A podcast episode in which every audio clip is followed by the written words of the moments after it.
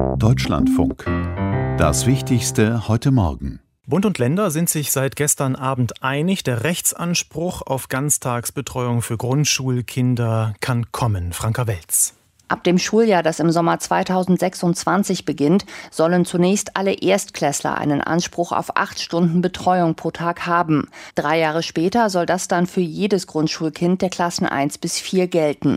Der Bund wird schrittweise die Betriebskosten bezuschussen und ab 2030 bis zu 1,3 Milliarden Euro pro Jahr beisteuern. Bisher waren 960 Millionen Euro geplant.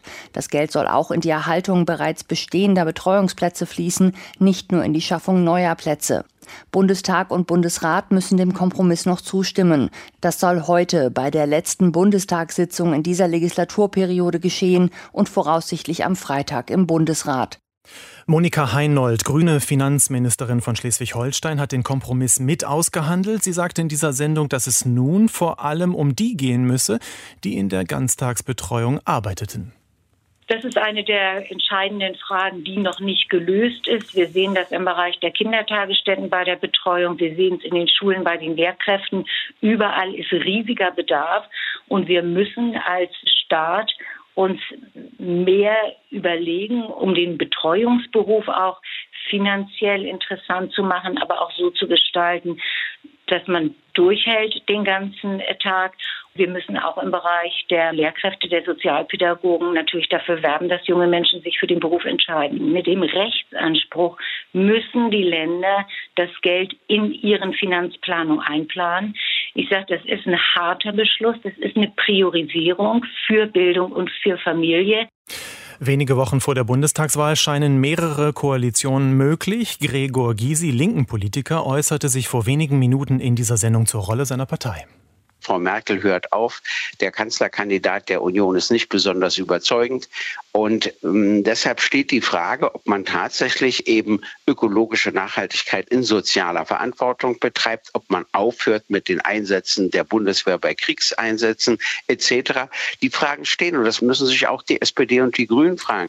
Die Kernfrage bei der Bundeswehr ist, wollen wir Weltpolizist werden oder wollen wir zum Vermittler werden, um Konflikte zu vermeiden oder sie auszugleichen? Warten wir das Ergebnis ab und dann müssen wir sehen, wie wir damit umgehen. Das müssen auch die anderen Parteien sehen. Und wenn Können etwas ja. geht, geht es und wenn es nicht geht, mhm. geht es eben nicht. Die internationale Automobilausstellung IAA startet heute am neuen Standort in München. Lou Winters, Sprecherin von Sand im Getriebe, kritisierte in dieser Sendung neben der Automobilindustrie auch CSU-Bundesverkehrsminister Andreas Scheuer.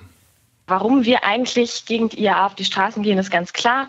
Da betreibt die Autoindustrie massives Greenwashing. Also wahrscheinlich hören diesen Beitrag auch gerade Leute, die auf dem Weg zur Arbeit sind und gerade selber im Auto sitzen.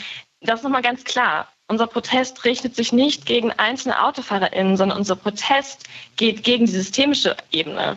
Der geht gegen die Autoindustrie, und gegen die PolitikerInnen, die seit Jahren es verschlafen haben, eine vernünftige Mobilitätswende einzuleiten, sondern sich den Lobbyinteressen der Autoindustrie hingibt und sich, wie zum Beispiel unser Verkehrsminister Scheuer, nur mit denen trifft, 80 Mal in seiner Amtszeit und kein einziges Mal mit Umweltverbänden.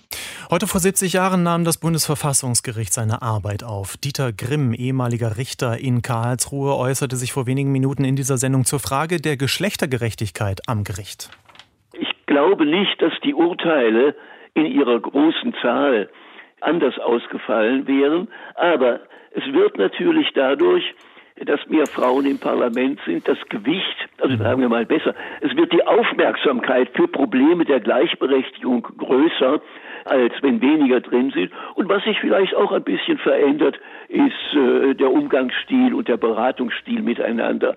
Was ich nicht sehe, ist, dass wir sozusagen eine grundlegend andere Rechtsprechung gehabt hätten, wenn äh, schon früher Geschlechtergleichheit erreicht worden wäre. Mhm. In dem ja. einen oder anderen Einzelfall mag sein, schwer zu sagen. Aber dass es jetzt so ist, ist außerordentlich begrüßenswert. Der Bundestag bringt heute den Wiederaufbaufonds für die Hochwassergebiete auf den Weg. Lothar Lenz. Die 30 Milliarden Euro für den Wiederaufbaufonds stammen aus Corona-Krediten des Bundes, die nicht vollständig ausgeschöpft worden waren. Die Rückzahlung teilen sich der Bund und alle Länder jeweils etwa zur Hälfte. Geschädigte Hausbesitzer in den Flutgebieten sollen aus dem Fonds 80 Prozent der Wiederaufbau- oder Sanierungskosten ersetzt bekommen, in Härtefällen sogar den vollen Betrag. Bundeskanzlerin Angela Merkel hatte den Hochwasserbetroffenen zuletzt zugesagt, auch die nächste Bundesregierung werde sie nicht aus den Augen verlieren.